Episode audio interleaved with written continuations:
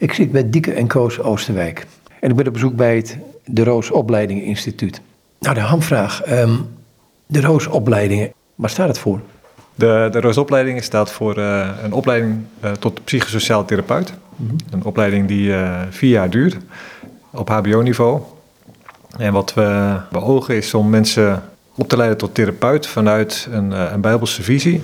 En die Bijbelse visie heeft vooral te maken met dat God ons ooit gemaakt heeft, geschapen heeft met een bepaald idee, met een bepaald beeld. En dat wij als beelddrager van God in harmonie zijn met Hem. En deze opleiding beoogt dan ook om terug te gaan naar die eh, oorspronkelijke gedachte, oorspronkelijke bedoeling. En om van daaruit eh, mensen de weg te wijzen tot, tot heling. Dan hoor ik je psychosociaal therapeut zeggen, dat mag je zo meteen uitleggen. Als ik naar de kerkvaders ga, naar Origenes, die zegt hetzelfde. eh, keer je tot Christus, het beeld van God. En keer je weg van het eigen beeld, of dat eh, het satanisch beeld noemt hij dat dan. Moet ik daaraan denken? Dat is het theologische deel. Wat je aanvullend hebt is gewoon de wetenschap, psychologie, eh, waarin methodes aangereikt worden om tot ander gedrag te komen. En wat we binnen de opleiding eh, doen, en dat is dan vooral eh, wat waar Dieke erg scherp op is, is om te toetsen of dat datgene wat de psychologie aanreikt, die methodes, of dat die ook echt neutraal zijn, effectief zijn, ook tot verbeterde, verbeterde situatie leiden. Dus het is een combinatie van bijbels denken, bijbels eh, gedachtegoed aan de ene kant, en methodisch, psychologisch eh, werk aan de andere kant.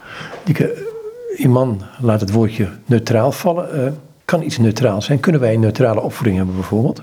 Nee, ik denk eigenlijk dat echte neutraliteit niet bestaat. En dat willen we ook helemaal niet. Het gaat erover dat we toetsen of dingen passen in ons mensbeeld en in ons wereldbeeld. In de visie die we hebben op de mens. En van daaruit kunnen we kijken, hey, past dat bij onze manier van denken? En kunnen we dat op die manier dan ook toepassen in de interventies? Hè? Zoals we omgaan met onze medemens en met onszelf. En als het dan gaat over, even, om even terug te komen op het, het eigen beeld of, of het godsbeeld, dan denk ik dat we heel vaak denken in, in dilemma's. We zijn of gericht op God of op onszelf. Het heel mooi zijn als daar een verbinding komt tussen die twee. Wat wij ook geloven is dat als de mens meer in contact is met zichzelf, dat hij dan ook beter in staat is om in contact te zijn, wat dat dan ook precies mag inhouden met God. En als hij misschien meer in verbinding is met God, dat hij dan ook zichzelf beter zal leren kennen. Dus het idee is om dat niet eh, heel polemisch tegenover elkaar te zetten, maar om dat met elkaar in verband te brengen. Dus wij hebben het ook altijd over verbinding en autonomie. Wij zijn als mens bedoeld om in verbinding te leven, in relatie te leven. Anderzijds zijn we ook bedoeld om als individu op onszelf te kunnen staan, om autonoom te zijn in die zin dat je mag leven vanuit de persoon zoals jij werkelijk bedoeld bent te zijn. En die is uniek. Daar is er maar van één op de he- hele wereld. Hè. Er zijn geen kopietjes. En zo zijn we eigenlijk altijd bezig om ons te bewegen tussen twee polariteiten in. En om die niet tegenover elkaar te zetten, maar om die in, met elkaar in verbinding te brengen. Ik zeg dat misschien nu nog een beetje abstract. Maar als we dan onze studenten in gesprek gaan over hoe kijk je naar de mens, dan kan het soms heel concreet worden. Maar heb je dan over individualiteit of over relatie? Want ik kan me voorstellen dat je zegt van... we staan aan de ene kant in contact met God, maar ook met een andere mens. En in beide gevallen zijn het anderen, wezenlijk anderen... waar je gemeenschap mee kunt hebben. En het is toch steeds van het kleine ik wegkijken. Ja, en dat is juist zo mooi om die twee eh, met elkaar in verband te brengen. Omdat je ziet in de huidige psychologie wel een sterke trend naar het individualisme. Hoewel we daar ook weer een beetje van terugkomen. Maar mensen kunnen heel erg gericht zijn op hoe kom ik tot mijn doel? Hoe kom ik het beste tot ontplooiing? Hè? Hoe kan ik, ik, ik, mijn weg het beste vinden? Maar wat wij geloven is dat dat ik het beste tot zijn doel komt. Juist in verbinding met die ander. Dus die individualiteit die je noemde, die komt juist het beste tot zijn doel in die relatie, in de verbinding.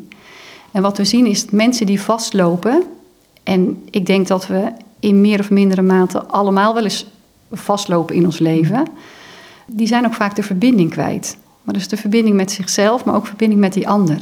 En hoe kun je dat nou weer laten stromen, eh, zodat er weer meer relatie ontstaat en zodat jij als persoon ook weer veel meer tot je doel komt? Het is een, opleiding tot psychosociaal therapeut, zeg ik het goed. Ehm, dan heb ik altijd de neiging om te denken van... zijn jullie dan de eerste die hulp nodig hebben op, op therapeutisch gebied... om dit te kunnen worden?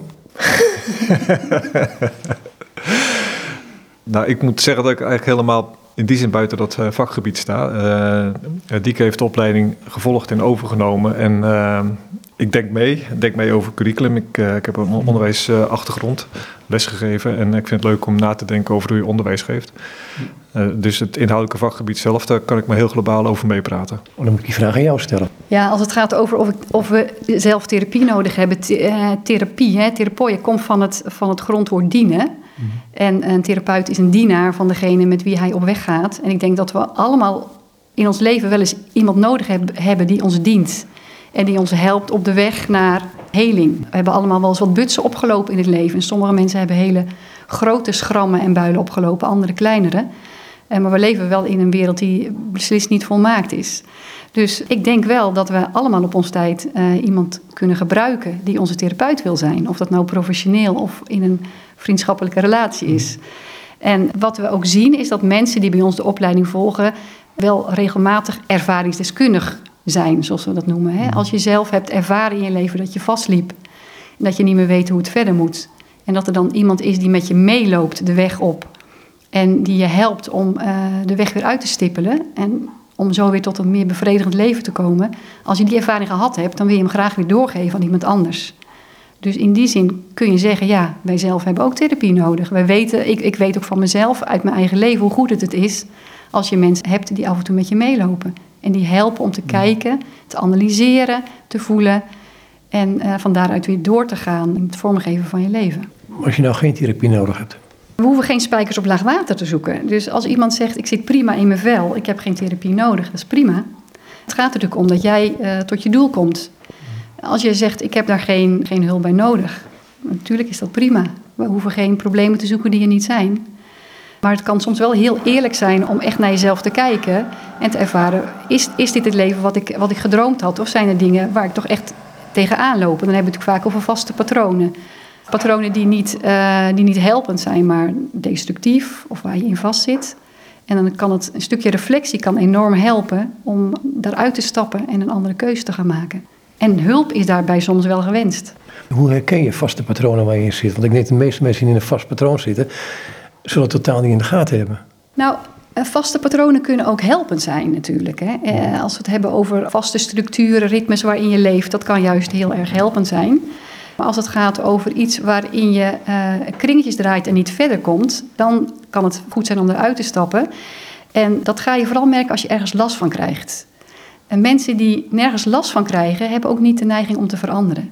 Maar als ik echt ergens last van krijg, als ik, als ik het maar echt gewoon even plat te zeggen zat ben, dan zal bij mij ook de bereidheid ontstaan om, uh, om te veranderen. Als ik een relatie heb waarin ik elke dag ruzie heb en ik kan daarmee leven, dan is er geen uh, bereidheid tot verandering. Maar als ik denk, ik wil eigenlijk toch graag een bevredigende relatie, ik wil graag een uh, relatie waarin we maatjes zijn en waarin we samen het leven leven en de dingen kunnen delen van hart tot hart, dan zal er bij mij langzamerhand een bereidheid ontstaan om te veranderen, omdat ik er last van heb hoe het nu is. Dus er moet een bepaalde leidensdruk zijn, om het zo te zeggen, voordat ik echt zal willen veranderen.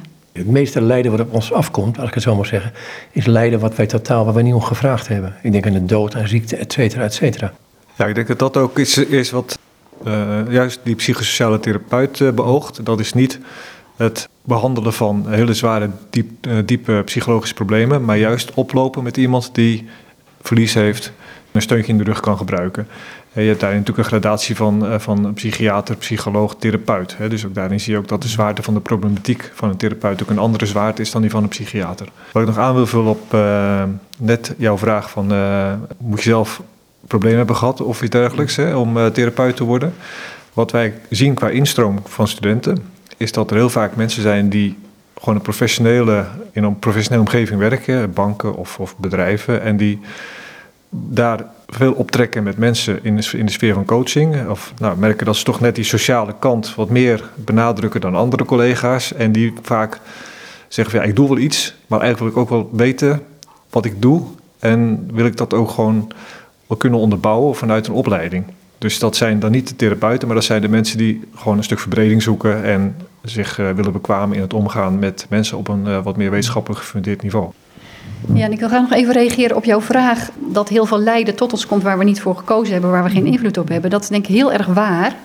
En we hebben misschien met elkaar wel eens de uh, illusie gecreëerd dat ons leven maakbaar is. En uh, alle, alle zelfhulpboeken uh, beloven ook het paradijs op aarde. Hè? En als je dit boek gelezen hebt, dan zal je wel helemaal tot je doel komen. Dan komt het allemaal goed. Ik denk dat corona er ook wel bij helpt, tussen aanhalingstekens, om ons te realiseren dat het leven helemaal niet zo maakbaar is, maar dat er dingen over ons heen komen waarvoor we zelf niet kiezen. Uh, in de ontwikkelingslanden hebben ze dat al lang geleerd en wij, hebben dat, wij zijn dat soms een beetje vergeten. En zo is de psychologie ook wel eens ingestoken van, joh, als jij kiest, dan komt het gewoon allemaal goed. Er wordt ook vaak gezegd, een mens is, is in staat om authentiek zijn leven vorm te geven. Maar daarbij wordt helemaal geen rekening gehouden met alle ellende die er op je af kan komen. Waar je helemaal niet zelf voor kiest. Of die je misschien soms deels wel over jezelf hebt afgeroepen. Maar heel vaak zullen het omstandigheden zijn waar we geen, inderdaad geen, precies wat je zegt, geen invloed op hebben. En dan gaat het er juist om dat, dat we leren door vallen en opstaan en ook gesteund door anderen. Om wel de situatie waar we in zitten, om die wel authentiek vorm te geven. Dat betekent niet dat ik de situatie, misschien zeg ik het nog niet eens goed, de situatie kunnen we niet vormgeven, maar wel de manier waarop we ermee omgaan. En dat is al een hele klus. Maar binnen die bestaande situaties zijn er wel keuzes hoe we daarmee omgaan. Als het heel slecht gaat met je kinderen, dan is dat voor een. Ik ben ook moeder, dus ik weet hoe dat voelt. Dan, dan kan mij dat als moeder helemaal opvreten. Ik kan daar van wakker liggen, wat ik ook soms doe. Anderzijds heb ik daar ook iets in te kiezen. Hoewel dat lang niet altijd zo voelt. Hè? Een, een, moeder voelt vaak 100% mee met een kind en is ook geneigd om mee te bewegen in de beweging die een kind maakt. Als het met een kind slecht gaat, dan heeft de moeder ook vaak het gevoel dat het slecht met haar gaat. En ik herken dat. Uh, maar het is goed om je te realiseren dat het ook goed is om een stukje afstand te bewaren. Innerlijke afstand. Niet, in, de, in het niet nabij zijn, maar om innerlijk ook je na, na te denken over dat je zelf ook een eigen leven hebt. En dat het juist heel gezond kan zijn om ook je eigen gevoelsleven vorm te blijven geven en daar ruimte voor te maken. Het klinkt misschien heel erg ik-gericht, maar het kan heel erg helpend zijn om daarop te reflecteren, om zo ook een gezonde relatie met je kind uh, in stand te houden. Daar zijn ook woorden voor in de psychologie. Hè. Je kunt het, uh, dat noemen ze dan codependency. Dat betekent als je codependent bent, en in zekere mate zijn we dat allemaal een klein beetje, dan ben je zo betrokken op het lief en leed van je dierbaren dat je eigenlijk zelf niet meer iemand bent, maar dat je alleen maar meedijnt op de golven die die ander doormaakt. En je dat realiseren, dat kan soms helpen om ook weer een beetje een gezonde relatie te ontwikkelen. Ik ga even naar de middeleeuwse mystiek toe. Daar is een Marie Petit, heette zij, die had een boek verschenen van haar, een geschrift, en het heet Meedijnen op Gods liefde.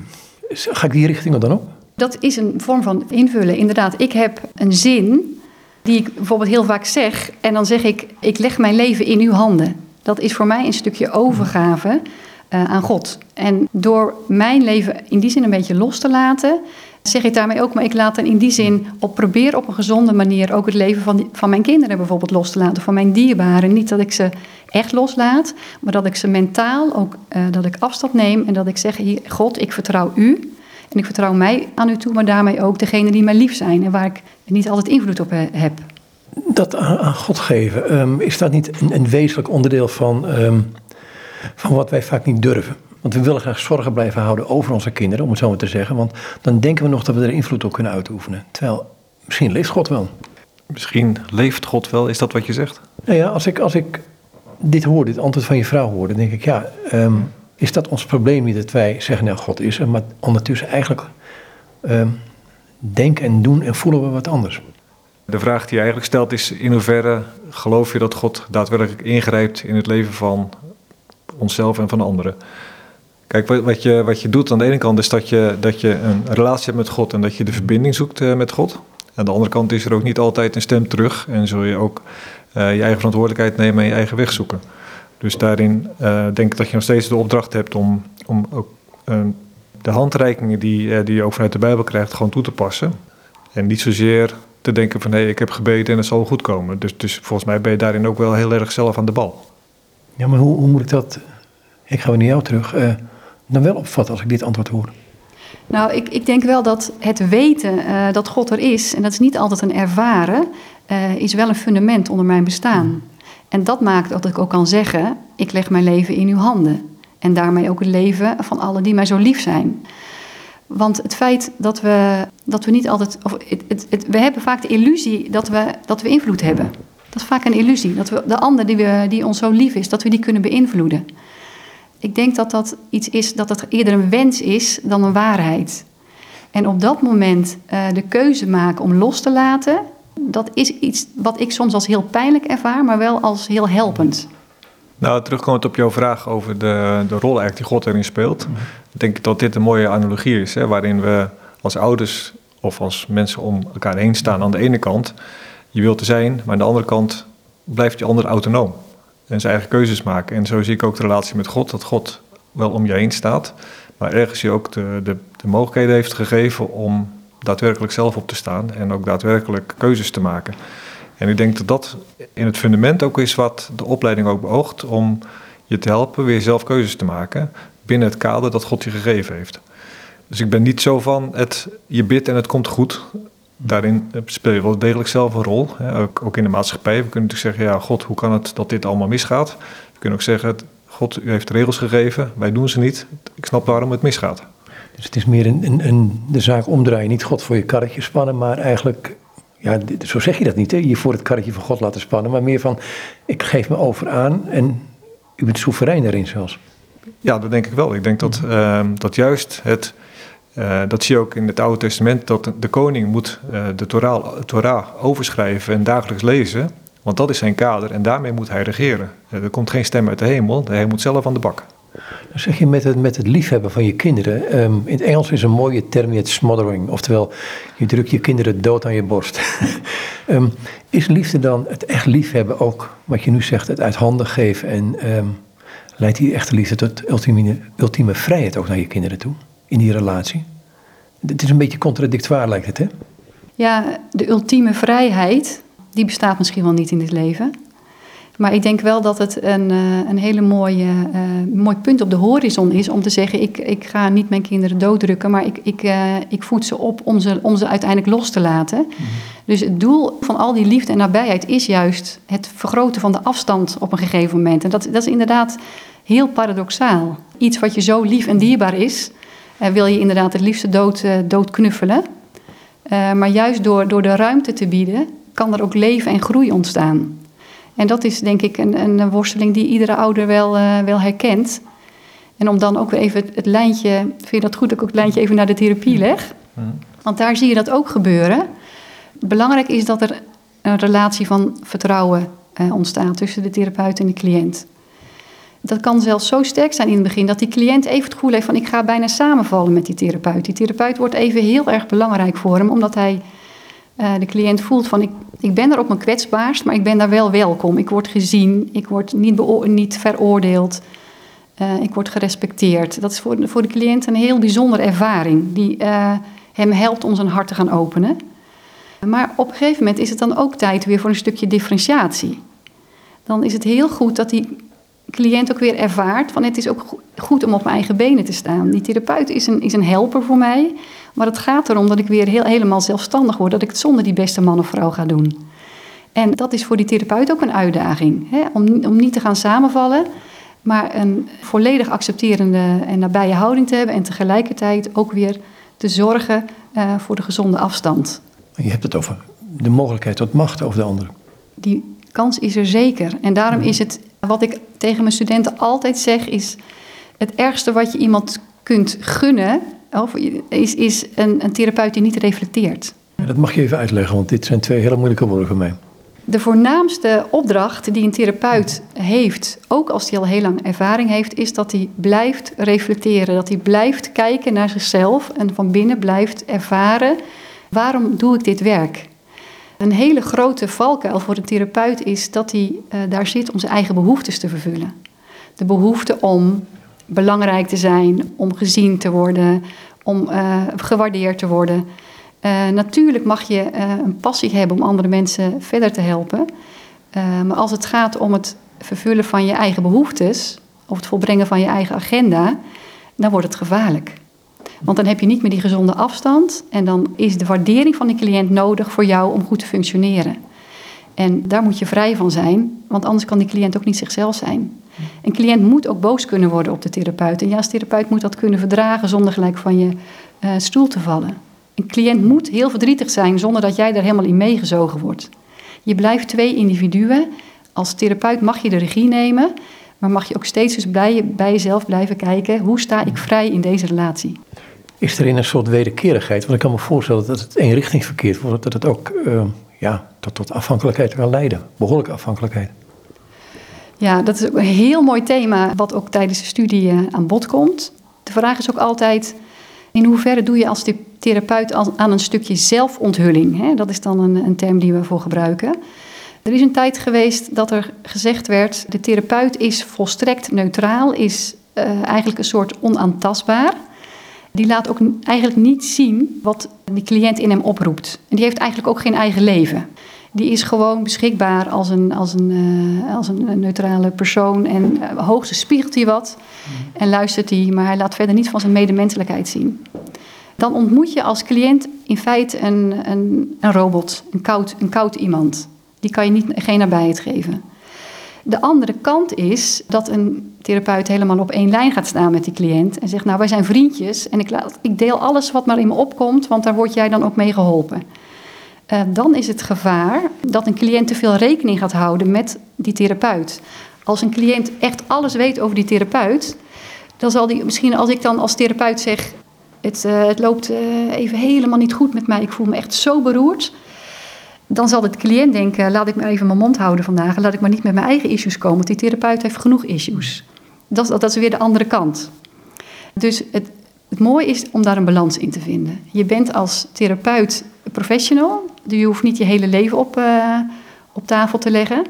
Anderzijds komt er in de echte ontmoeting iets tot stand. En mag de cliënt ook zien dat jij een mens bent met ook je vragen en je worstelingen. Daar komt de echte ontmoeting tot stand. Dan ben je een therapeut en er zit een hele leuke vrouw tegenover jou. En um, nou, in een different drum, drum wordt dan omschreven, al een boek van jaren geleden, van dan is een ook seksuele relatie geoorloofd. Dat is een hele grote uitspraak waar wij in de opleiding dan direct een les aan zouden wijden. Uh, wij geloven dat een intieme seksuele of zelfs vriendschapsrelatie binnen therapie absoluut niet mogelijk is omdat je dan als professional uh, je rol als professional verliest. En uh, jouw eigen doen en laten uh, gaat interfereren met wat je met de cliënt meemaakt. Dat zou ook tot hele onveilige situaties kunnen leiden. Een cliënt moet erop aankunnen dat jij integer en betrouwbaar bent. En dat je in die zin er niet op uit bent om je eigen behoeftes te bevredigen. In een intieme en seksuele relaties gaat het wel om wederzijdse behoeftebevrediging. Dat is niet aan de orde in een uh, professionele relatie van therapeut en cliënt. Dus dat is een absolute no-go. Stel dat je dat nou merkt als therapeut, ik ben, aan ik ben enorm verliefd aan het worden. Dan zou je kunnen zeggen, ah, ik ben professional, ik druk die gevoelens weg.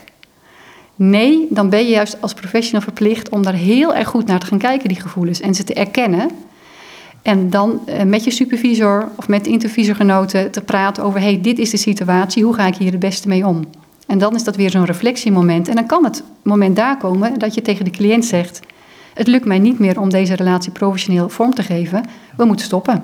Veiligheid is enorm belangrijk in deze. Ja, dat is denk ik een van de kernvoorwaarden voor een, uh, voor een therapeutische relatie. En dat dit soort dingen kunnen gebeuren, kunnen we maar beter erkennen, zodat we er ook uh, met elkaar goed mee om kunnen gaan. Je hebt het over de meest wezenlijke vormen van kwetsbaarheid soms. Hè? Ja, als je, als je als cliënt even je ziel op tafel legt, dan is dat heel kwetsbaar. Dat is heel waardevol.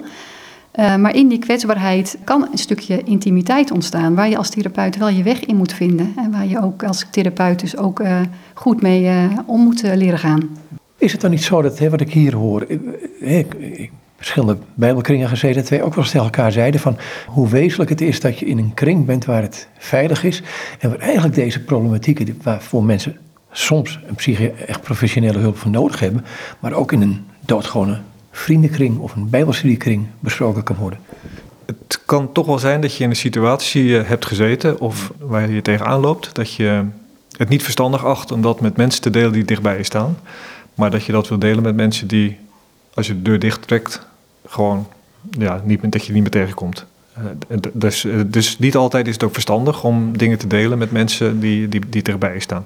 En dan zie ik de toegevoegde waarde voor een, uh, voor een therapeut.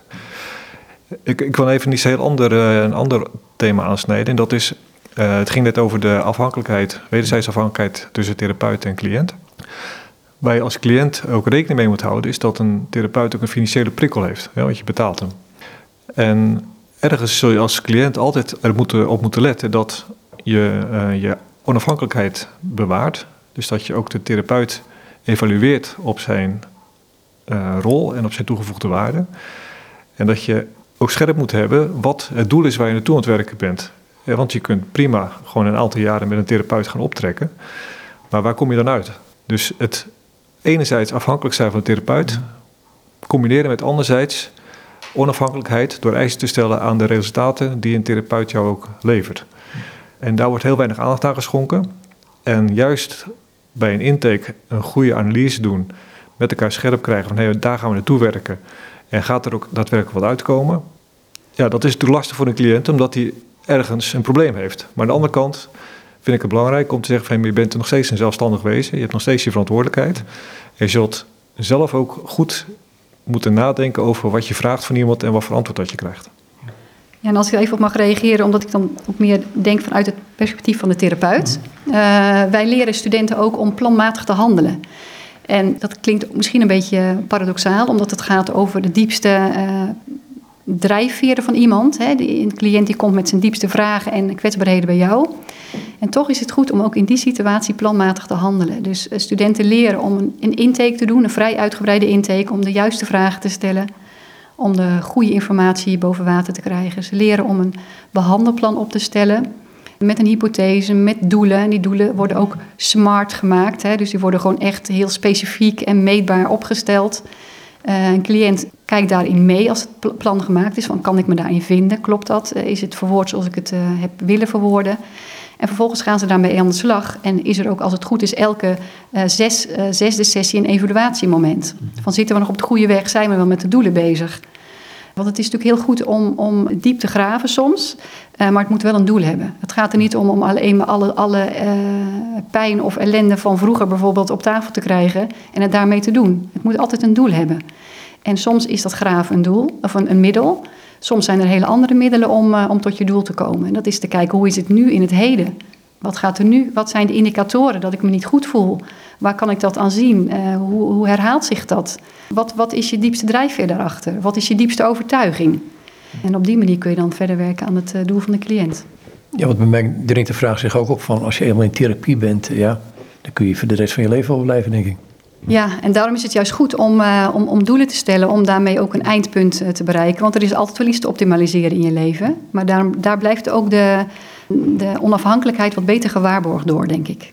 Ik denk dat het juist goed is, uh, wat ik net ook zei, dat je als cliënt, ondanks dat je je beroerd voelt, ondanks dat er allerlei dingen spelen, mm. nog steeds verantwoordelijk bent en ja, de regie ook over je eigen leven houdt ja. daarin. Ja, want anders wordt het al heel gauw een badkamer voor de therapeut. Ja, toch? Ja. Ja.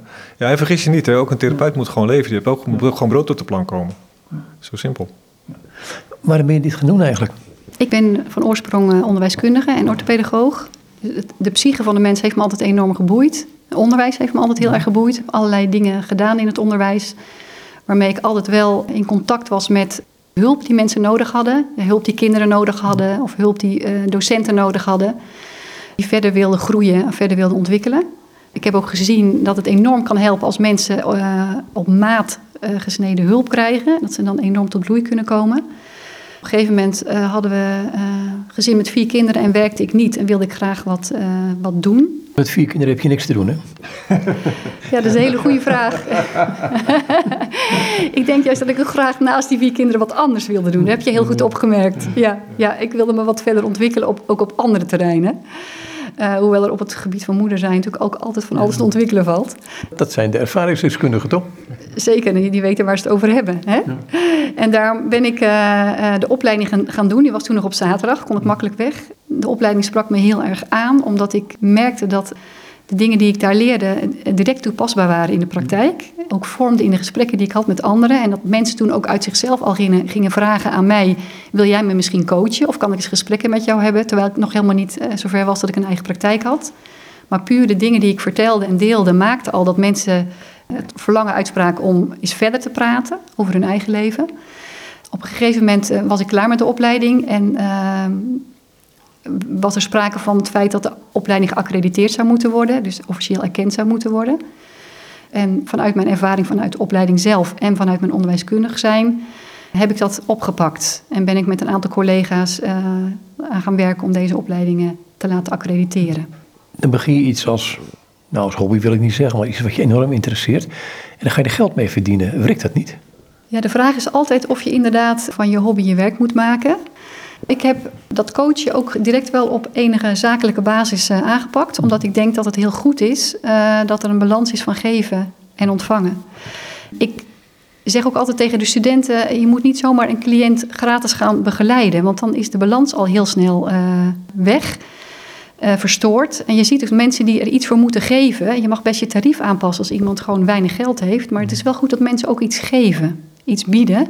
Omdat dan ook de prikkel om uh, gemotiveerd te zijn, om werkelijk op te komen draven, om te veranderen, die blijft dan ook aanwezig. Dus geld kan dan ook wel een bepaalde uh, prikkel zijn voor een cliënt om echt aan zijn proces te blijven werken. Iets anders wat je zei, uh, je zegt met kinderen. Naar, naar, de persoon. Wat, wat, wat, ja, ik vertaal het in mijn eigen woorden. Wat is een persoon eigenlijk? Nou, ik zat laatst een filmpje te kijken van een man die gaf een, een brokje aan een hond en er zat een baby bij en die elke keer als die hond een brokje kreeg, schaterde hij het uit van het lachen. En dan denk ik, wat, wat zijn we toch een aparte wezens? Wie zijn wij eigenlijk als mensen? Ja, Heschel zei al, wie is de mens? Hè? Daar kunnen we hmm. heel lang over filosoferen. En het is een onderwerp, en dat is denk ik ook een van de passies om met dit vakgebied bezig te zijn, voor mij. Een onderwerp waar ik me in kan blijven verdiepen. Vorige week ben ik veel bezig geweest met Psalm 8. En in Psalm 8 zie je juist die twee polariteiten van de mensen ontzettend mooi terug.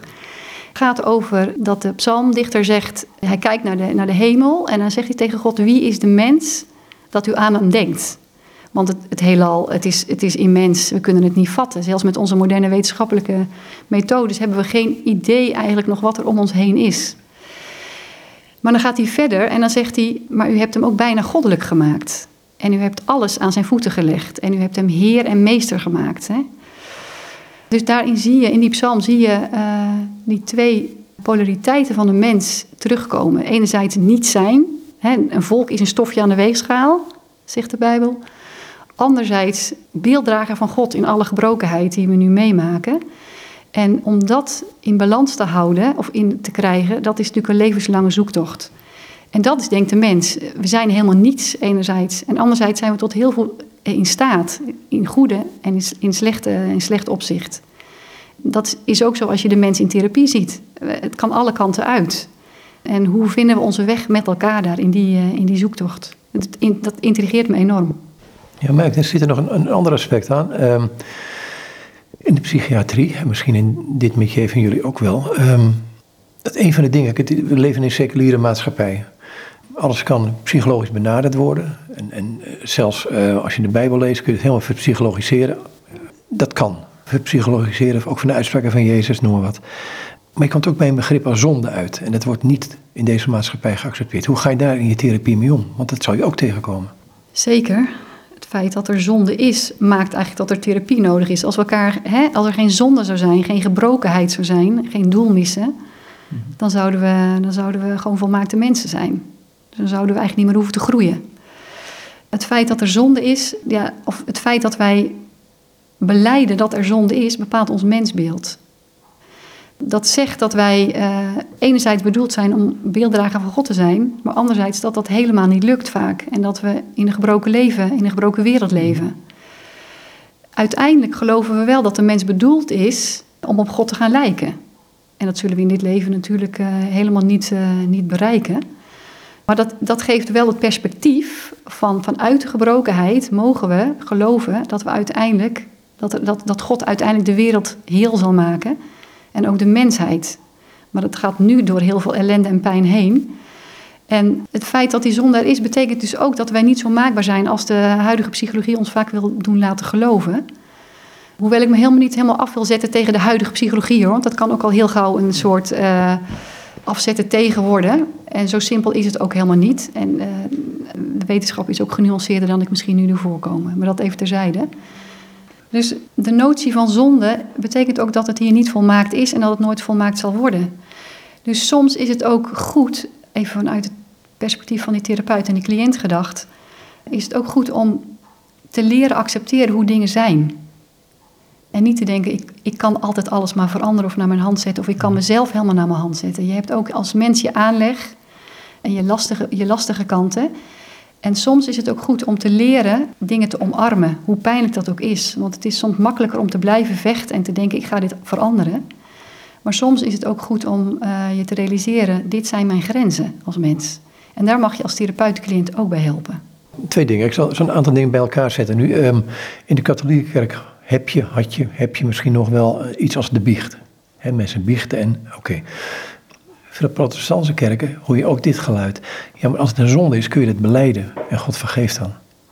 Um, ik hoor ook bij mensen die, um, als je in een pastoraal team zit, dat mensen enorm gekwetst kunnen zijn in hun jeugd. Ik, ik noem maar een dwarsstraatje. Die zijn uh, afgewezen in hun jeugd. Uh, nou, dat is verkeerd wat met hun gebeurd is.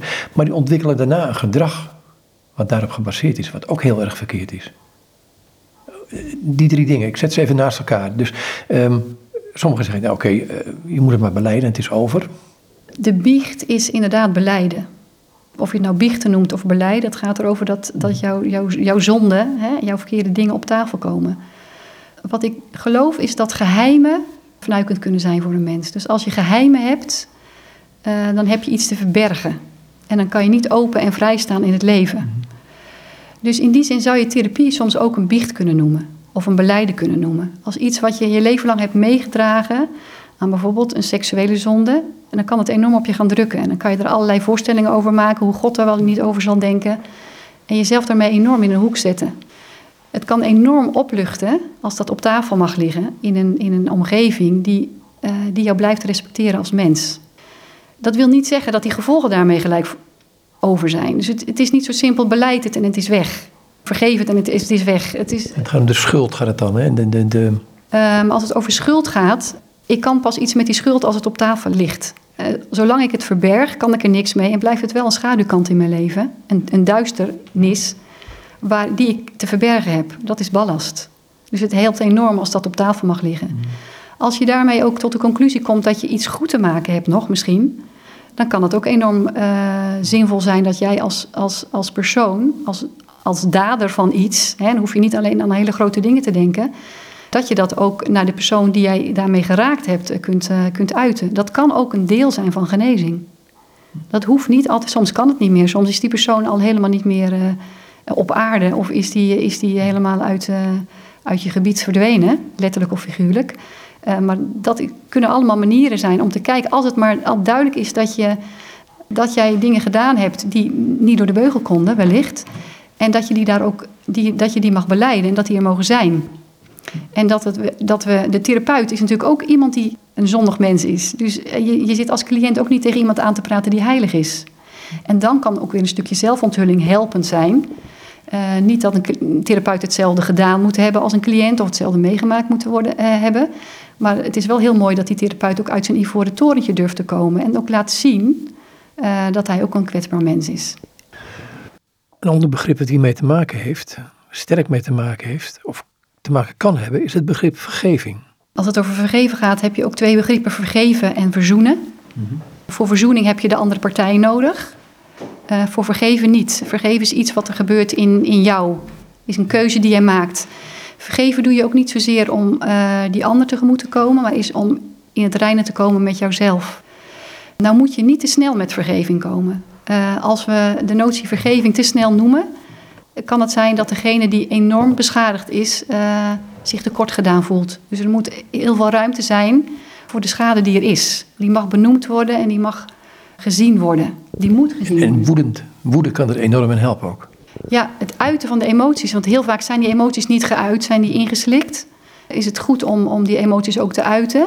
Alleen niet grenzeloos. We kunnen daarmee ook weer een grens overgaan. Dus als je een cliënt alleen maar stimuleert om zijn boosheid te uiten, uh, kan hij daarmee ook zichzelf vergeten. Dus de boosheid, het, het, het uiten moet wel een, een, functie hebben. En dat is belangrijk. Vervolgens kan het moment daar wel komen uh, dat de cliënt echt schoon schip wil maken en dat hij er toe is om te vergeven. Vergeven betekent, de volkswijsheid zegt het al, hè, vergeven of vergeten. Vergeven betekent niet vergeten, maar vergeven betekent wel dat je uh, zelf los wilt komen van de bitterheid die je met je meedraagt. En, en, en, dat je in die zin loskoppelt van de persoon die jou dit heeft aangedaan. Waardoor je weer kunt groeien in wezen. Ja, het, het, het vast willen houden van wat je aangedaan uh, is, zal niet zozeer die dader tekort doen, maar is jezelf tekort doen. En daarom is het heel belangrijk dat je zelf weer vrij kunt zijn en zelf kunt, uh, precies zoals je zegt, weer kunt uh, groeien en ontwikkelen. Zijn het met, als je psychische problemen hebt en je komt bij een therapeut terecht, dan wordt er vaak zoiets gedacht van, ah, zal een kneus zijn. Um, terwijl als ik met een gebroken arm bij de dokter kom, is dat niet zo. Merk je dat? Ja, je merkt ook dat als uh, geïmpliceerd wordt van het zal wel tussen je oren zitten, dat is een bijna denigrerend. Hè? Ja. Uh, dan is, dat is een stukje miskenning. Wat we ook wel zien is dat heel veel uh, mensen de, de schuchterheid om naar een therapeut te gaan ook wel weer loslaten. Omdat de, de ervaring gewoon is, en dat mensen, mensen die dat mee hebben gemaakt durven dat ook wel vaak te uiten, is dat je juist een veel steviger en zelfstandiger persoon wordt.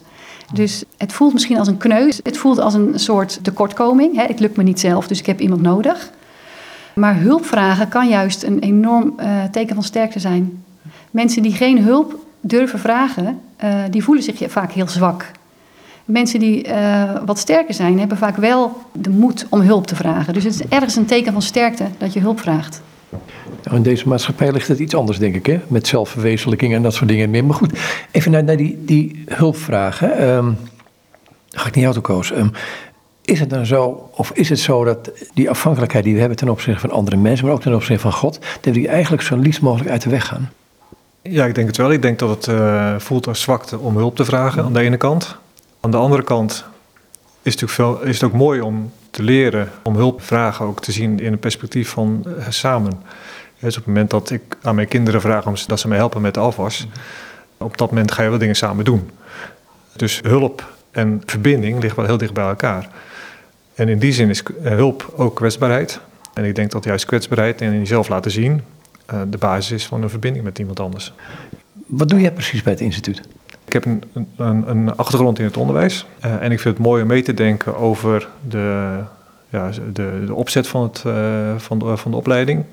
En ook uh, die daarin te ondersteunen. we zijn bijvoorbeeld nu ook bezig met het nadenken over hoe gaan we de opleiding zo vormgeven dat we ruimte krijgen en tijd krijgen om daar iets bovenop te gaan zetten. Als een, in de vorm van een droom. Hè, van hoe ga je nou niet alleen mensen opleiden, maar hoe ga je ook vanuit de opleiding zelf tot je bestemming komen.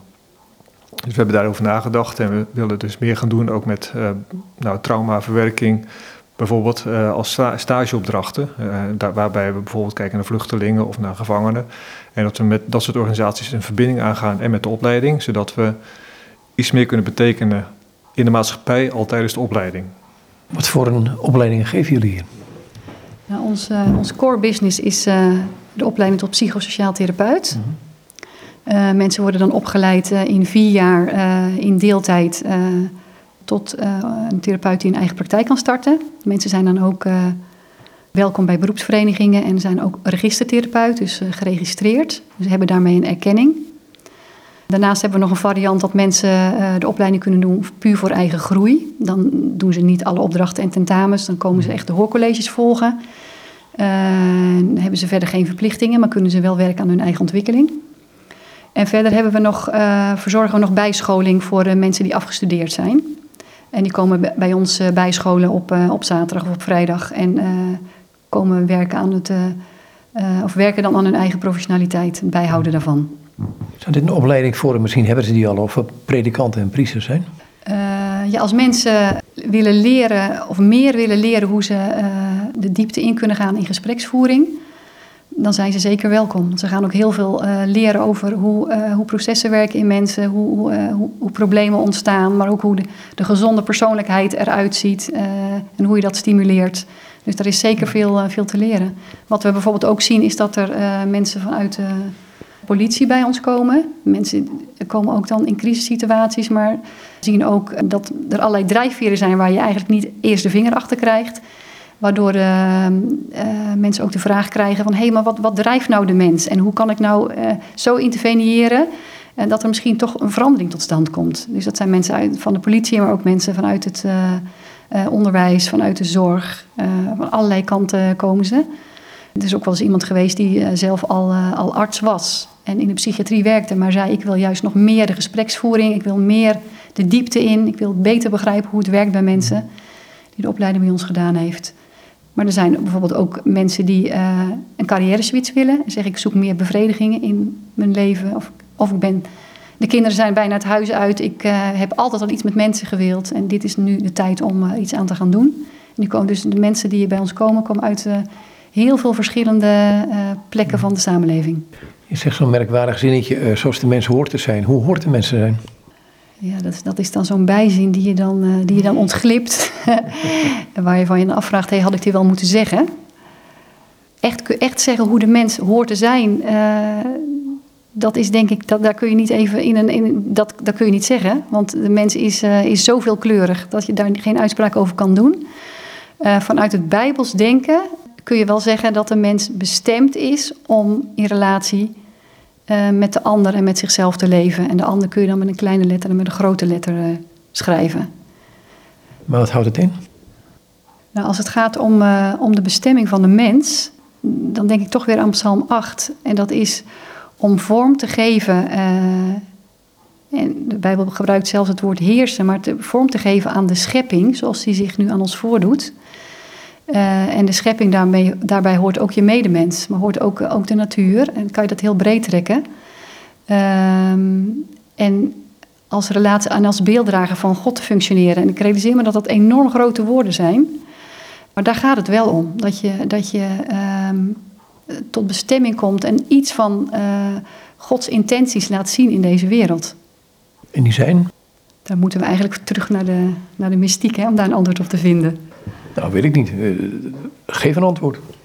De Bijbel zegt dat God liefde is. Nou geloof ik, er wordt veel meer gezegd over God. God is ook rechtvaardig. Er zijn heel veel woorden die voor hem gebruikt worden. Uh, maar ik denk wel dat zijn bedoeling is, uh, is geweest en is dat wij zijn handen en voeten zijn in deze, in deze maatschappij. En dat betekent toch uh, een soort afdruk van zijn liefde laten zien. En hoe je dat invult, ja, dat zal voor ieder mens anders zijn. De een zal zeggen, nou ik word therapeut, want daarmee kan ik uh, een dienaar zijn van de, van de mens en die andere mens helpen om tot zijn bestemming te komen. Een ander zal zeggen, ik doe gewoon iets in deze maatschappij waardoor de maatschappij goed draait, hè, in het bedrijfsleven of wat dan ook. Een ander zal naar lesbos gaan. Uh, er zijn natuurlijk allerlei manieren uh, waarop je uh, die afdruk van God wilt laten zien in dit leven. En hoe je dat invult, dat is aan de mens, dat is een keus. Goed, gewoon de afwas doen bijvoorbeeld. Ja, want ik merk ook uh, in de antwoorden die we geven, we gaan steeds naar een hoger en abstracter niveau toe. Uh, en het, dan, dan is het natuurlijk heel mooi om dat heel bijbels gefundeerd allemaal te gaan formuleren. Ik wou zeggen, je leeft hier op dit moment. Ik had zo'n antwoord verwacht. Maar we zitten hier aan tafel, dus wat, wat wil je meer doen? Bijvoorbeeld, hè. En wat ook, natuurlijk weer, als je het weer heel klein maakt, gaat het er gewoon om. Je loopt tegen een concreet probleem aan. En hoe ga je met elkaar dat probleem aanpakken? dus dat perspectief dat is er. Dat perspectief, daarin zien we ook dat, of je evangelisch bent, rooms-katholiek, protestant, reformatorisch, uh, je hebt een fundament en in dat fundament zie je dat je een schepsel bent, uh, door God gemaakt. En je hebt, nou, God had daar een plan mee, of heeft daar een plan mee. Uh, en je zoekt naar je plan in je leven. En uh, daarin loop je tegen een aantal zaken aan. En wat wij zien is dat juist dat vertrekpunt, Bijbel met daarin heel veel ruimte en mogelijkheden om dingen te interpreteren. En van daaruit afgeleid kijken naar mensen en hoe ze verder te helpen. Uh, dat dat een stukje gemeenschappelijkheid geeft tussen christenen, even los van welke achtergrond ze hebben. En dat het uh, aan de andere kant daadwerkelijk leidt tot verbeteringen, maar dan wel op een hele beperkte schaal. Het is wat je zegt, hè? je probeert het allemaal abstract en hoog te zoeken in, in mooie dingen, lesbos, mensen helpen. Maar het feit dat jij een kop koffie voor me maakt, dat kan ook een eerbetoon aan God zijn. En liefde, uit liefde van God kun je dat doen. Nou, precies. En zo dichtbij moet je het ook zoeken. Want anders kom je ook nergens. Hè. Je zult ook, en, en dat is ook, ook als je een, een plan maakt met elkaar en zegt van hé, wat ga je nou bereiken? Nou, ik ga gewoon heel concreet bereiken dat ik morgenochtend geen ruzie maak met mijn man of met mijn vrouw. Zo simpel moet je het ook nog een keer zien. En misschien moet je inderdaad een kop koffie zetten of een kop thee en een ontbijtje op bed brengen. Uh, en dat is onderdeel van dat grote plan. Was dat het eerste moment in, de, in jouw leven als therapeut? Ik ga morgenochtend eens geen ruzie met mijn man maken. ja, dat lijkt me een hele, hele goed, heel goed startpunt, toch? Als je, Een ontbijt op bed, en mag ook wel eens. ja, maar het ontbijt, dat, dat, dat, dat graag, er moeten ook mensen zijn die het ontvangen, hè? Dus eh, als therapeut moet je ook kunnen ontvangen, vind je niet? Overal een antwoord op, hè? Ja, we hadden het net over de balans van geven ontvangen. Die moet er wel zijn. Dus, maar ik, ik vind het heel mooi dat je het ook, dat je het ook aards maakt. Ehm, ik lees heel graag Joodse rabbijnen. Dat klinkt dan misschien juist weer heel verheven. Maar het, het aards maken eh, betekent dat het inderdaad heel klein is soms. En heel concreet. En, ehm, maar dat is het soms ook. Therapie geven is soms ook heel aards. Want je, moet, eh, je bent een uur naar iemand aan het luisteren. En, het, en, een, en een week later vertelt hij misschien weer hetzelfde. En dat is ook heel aards. Is geduld hebben. Is met iemand de worsteling doormaken. Die misschien niet in de geplande tien keer eh, voleindigd is, die worsteling. Het kan best zijn dat het iets langer duurt. Of dat iemand terugvalt. Of dat iemand zo'n mooie ontwikkeling doormaakt. En toch de weg weer kwijtraakt. Dat is ook heel aards hoor. En heel klein soms. Dat betekent ook in essentie dat je er voor elkaar bent en gewoon naar elkaar, ook in hele gewone situaties, zelfs in een huwelijk denk ik, naar elkaar durft te luisteren. Durft te luisteren en kunt luisteren. Of kun je dat dan ook? Ja, nu lopen er voor mij al wat lijnen door elkaar. Je hebt een opleiding tot psychosociaal therapeut eh, aan de ene kant. En nu vraag je volgens mij wat meer richting, ja, hoe ben je gewoon als mens? En ik denk dat juist vanuit het interpreteren van de Bijbel als een boek daar, waarin God je heel veel ruimte geeft om je leven vorm te geven. Het andersom ook zo moet zijn dat wij zo naar mensen kijken en dat we niet met een oordeel eh, en een, eh, nou, een soort maatstaf naar anderen kijken, maar dat we naar een ander kijken als schepsel van God, die op zijn eigen unieke manier mag zijn wie die is. En dat je hem daarin ook omarmt. Maar dat is, dat is natuurlijk een soort basislevenshouding die, je, nou ja, waar je jezelf ook elke keer weer op moet gaan bevragen. Van hoe, hoe verhoud ik mij tot die ander en ben ik ook daadwerkelijk bezig om die ander op te bouwen of eh, de maat te nemen. En om dat dan weer even heel klein te maken, eh, dat, is, dat is natuurlijk een enorme uitdaging om dat in mijn eigen leven te doen. Eh, om het even maar, je vraagt een beetje concreet door, ik wil daar best antwoord op geven. Ehm, eh, Koos en ik hebben elke week een stand-up, zoals we dat noemen. Dan bespreken we even hoe, hoe staat het erbij. Nou, het gaat dan over de opleiding. Het gaat ook over ons gezin. Eh, maar we hebben ook gezegd, we eigenlijk willen aan het begin, of eigenlijk, nee, punt 1 op de agenda is even een relatiecheck. Hoe, hoe staan we ten opzichte van elkaar? We werken vrij veel samen. We zijn veel thuis met elkaar. Dat wil niet zeggen dat alles altijd vanzelf gaat. En het is goed om elkaar soms even in de ogen te kijken. Van hoe gaat het nou met jou? En hoe gaat het met je dromen? En hoe gaat, waar loop je tegenaan? En dan niet alleen, alleen op werkgebied, maar ook gewoon in, in de relatie of in het, eh, in het gezin. Om elkaar daarin proberen te blijven zien. En eh, het is heus niet zo dat ik altijd heel erg goed luister naar Koos. En dat ik alle therapeutische dingen waarvan ik weet hoe ze werken, dat ik die in onze relatie toepas. Natuurlijk niet, we zijn gewoon aardse mensen en gaan gewoon vaak de fout in. Logisch, maar dat is, eigenlijk vind ik dat zo logisch dat ik dat nog niet eens hoef te zeggen. Roos, opleidingen, heet het meen ik, Ehm, een website. Ja, www.deroosopleidingen.nl En wat vind ik daarop? Daar vind je het gedachtegoed op, daar vind je eh, toch het idee van hoe de opleiding opgezet is, vind je daar. En je vindt er ook heel concreet een studiegids waarin je kunt lezen wat er eh, inhoudelijk gege- eh, aan lessen gegeven wordt. En ik wil heel graag aanvullen, want op de een of andere manier hebben we het helemaal niet over onze docenten gehad. En als ik aan onze docenten denk, dan word ik altijd heel blij. Want we hebben een ontzettend mooi team van echte experts. En mensen die ook in het vak ontzettend thuis zijn. Heel veel ervaring en kennis met zich meedragen. In die zin zijn wij eigenlijk alleen maar de eh, facilitators. En zijn we ontzettend blij met al die docenten die, eh, die zich eh, met hart en ziel inzetten voor, voor onze studenten. En het docententeam vind je dus ook op de website. In, in welke richting moet ik dan denken met die docenten? Allemaal psychotherapeuten? Een aantal mensen, een groot deel van de mensen heeft inderdaad een eigen, een eigen praktijk. Of als psychosociaal therapeut, of als psychotherapeut, of als psycholoog. Eh, Allerlei eh, vormen heb je dat. Eh, er zijn mensen ook die hebben daarnaast ook veel onder, eh, ervaring in het onderwijs. Zijn gewend ook om met studenten om te gaan. Eh, maar bijna alle docenten hebben inderdaad een, een eigen praktijk. Ik word hier maar laat, hé. dankjewel. Heel graag gedaan. Ja, dankjewel voor de mooie vragen. Goed, en dit zeiden Koos en Dieke Oosterwijk en zij zijn verbonden aan de Roos Opleidingen Instituut. Ze hebben een website, het is www.deroosopleidingen.nl. Goed, nogmaals, het is over dit gesprek wat ik had met Dieke en Koos Oosterwijk.